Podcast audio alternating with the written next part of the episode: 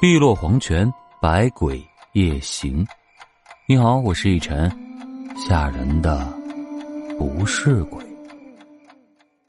这一提起卫生学校啊，很多人的脑海里可能有两种印象：第一就是女孩多，因为以前报护士科的都是以女生为主；这第二啊，就是鬼事儿多，因为学习的需要，卫校的学生都有病理科这门课程，其中。尤以解剖学最为恐怖，经常接触死人，难免的阴气就会相对的比常人多些，所以这卫校里发生一些鬼事儿，也就在所难免了。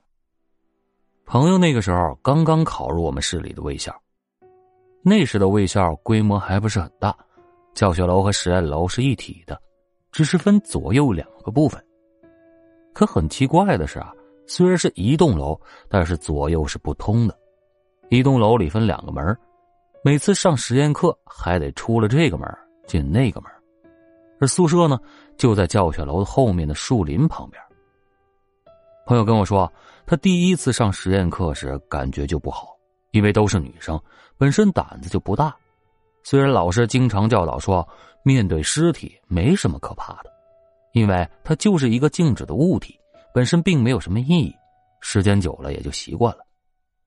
等他们排着队进实验楼时，一进楼门就觉得有种奇怪的味道。当时老师解释说那是福尔马林，开始都不习惯，用不了多长时间啊，你们就闻不到了。实验室在负一层，要坐电梯下去。学校的电梯跟现在医院的一样，都是那种很大很宽的。医院是为了方便运送患者，而卫校呢，估计啊是为了便于运送尸体吧，不知道。反正电梯很大，也很老，每次开门关门的时候啊，都发出吱呀呀的声音，半天才完事儿。我曾问过朋友，学校的解剖室为啥都设在地底下呢？难道在地上就不行吗？朋友想了半天，然后跟我说：“嘿，你见过有人当街杀猪的吗？” 我靠！我当时听到这比喻啊。真的是十分的无。解剖室的灯光很充足，通风也不错，只是走廊有些幽暗。不过还好，每堂课的人都很多，这人多了一些呀，也就不那么害怕了。讲解剖学的老师是个男的，脸上一点表情都没有，估计是接触的死人太多了吧。在上课之前，应老师的要求，每个学生都穿上了白大褂，戴上了口罩、橡胶手套什么的。然后有两个助手从一个大池子里捞出一具黄不拉几的尸体。朋友说，当他见到尸体的第一感觉就是，以后永远都不吃腌制食品了，尤其是腌萝卜、腌白菜什么的。接下来。老师在上课之前要求在场的所有同学都给解剖台上的这位三鞠躬，以表示对他无私奉献的敬意。解剖的具体内容他没说，我也没问，主要是怕听了以后我会对比较喜欢的肉类食物产生排斥。经过一段时间的理论与实践，果然，朋友对这些啊已经没有开始时的恐惧了，甚至还喜欢上了福尔马林的味道。不过，半年后发生的一件事儿，还是差点让他放弃了护士这个专业。事情发生在快要放暑假的时候，那天去上解剖课的人并不多，其中有两个他们一个寝室的同学，因为早到了一点解剖课的老师还没来，他们几个没事就在教室里翻腾，就发现靠近教台那有张桌子的外形比较特别。桌子腿特别的矮，而且还有一条粗粗的电缆通在下边。桌子表面好像是不锈钢的，台面已经磨得锃亮了。本来他们的解剖课也不是很多，每次来都是一帮人乱哄哄的，所以以前啊，谁也没有注意到有这么一个稀奇的东西。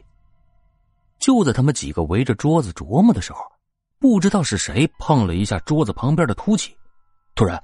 唰的一下，桌子的不锈钢面板弹了开来。当时啊，这把大伙都吓了一跳。原来这桌子是电动的，面是活的呀！在虚惊了一场之后，大伙又都围了过来，就发现原来里边装了一具干尸。确切的说，应该是一具已经解剖完的尸体。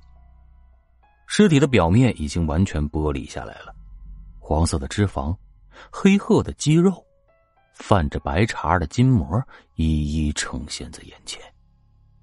看着这些，大家并没有过多的慌乱。因为这些东西也是见多了，说到吃惊，也是惊叹解剖室里居然还有这样设备的存在。其中有个跟我朋友一个寝室的女孩，胆子比较大些，就在大伙在议论着尸体为啥要单独放时，她独自上去把尸体给扶了起来，然后就对着尸体仔细的观察着，一副很好学的样子。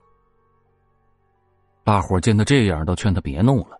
尸体既然单独存放的，估计再有啥说法什么的。这时，解剖课老师刚好进门，见到他们围着这张台子看，本来慢悠悠走路的他突然加快了脚步，边大步迈过来，边冲着他们喊道：“快躲开，这不能动！”说着，他也到了近前，就见他戴上了橡胶手套跟口罩，迅速的将尸体摆好，把台面合上。看他的样子，像是很紧张似的。都弄利索了以后，还是一脸的凝重。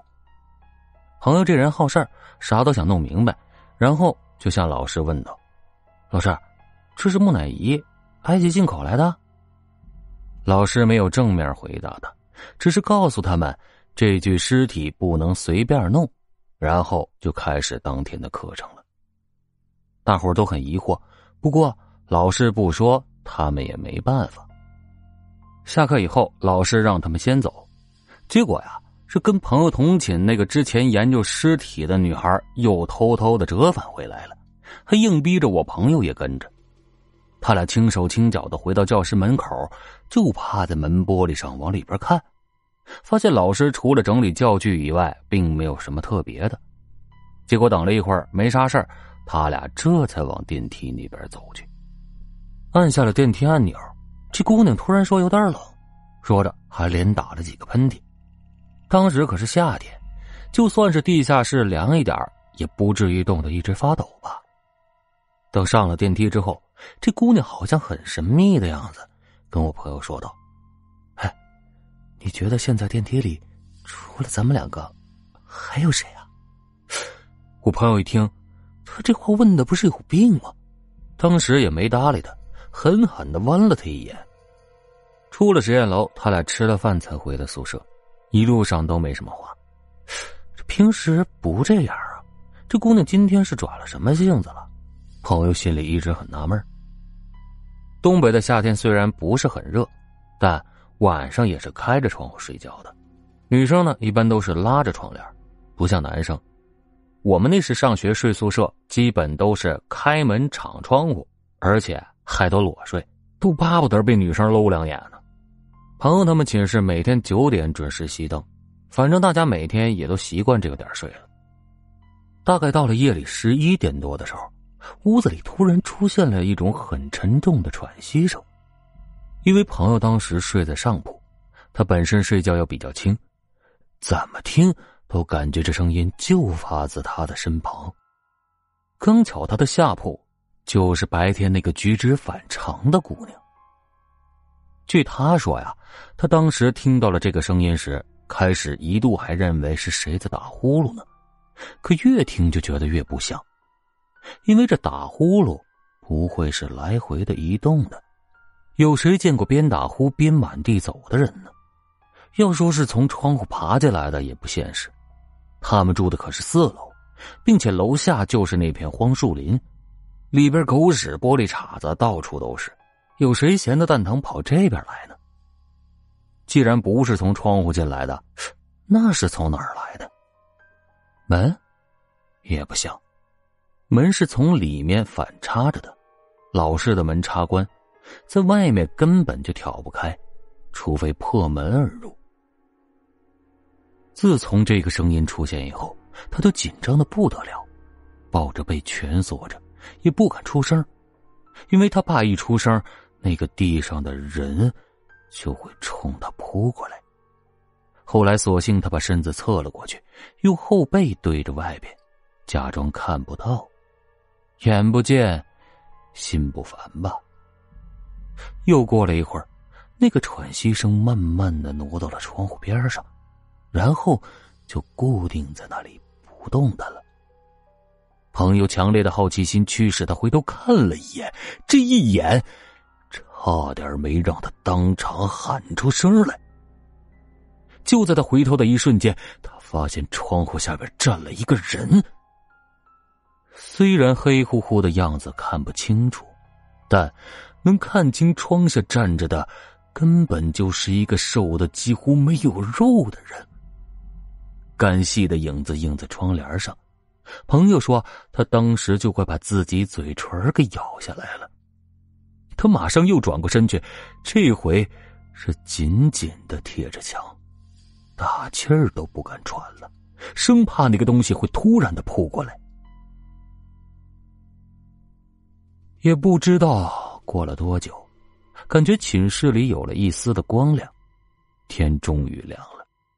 慢慢的，能听到楼道里起床洗漱的人来回走动、说话的声音，朋友这才长出了一口气。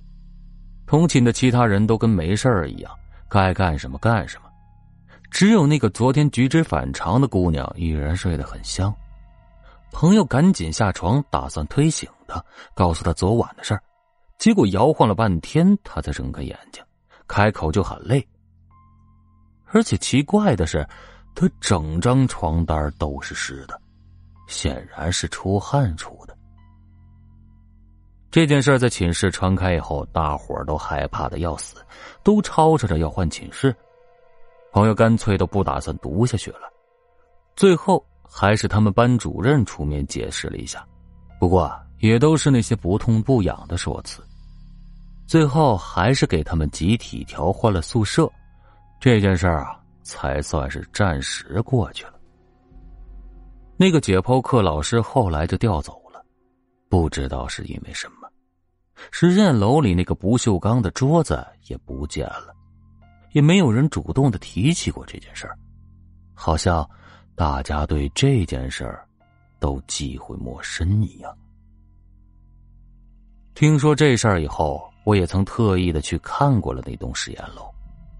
也许是先入为主的关系吧，反正觉得那栋建筑真的是很冷，很冷。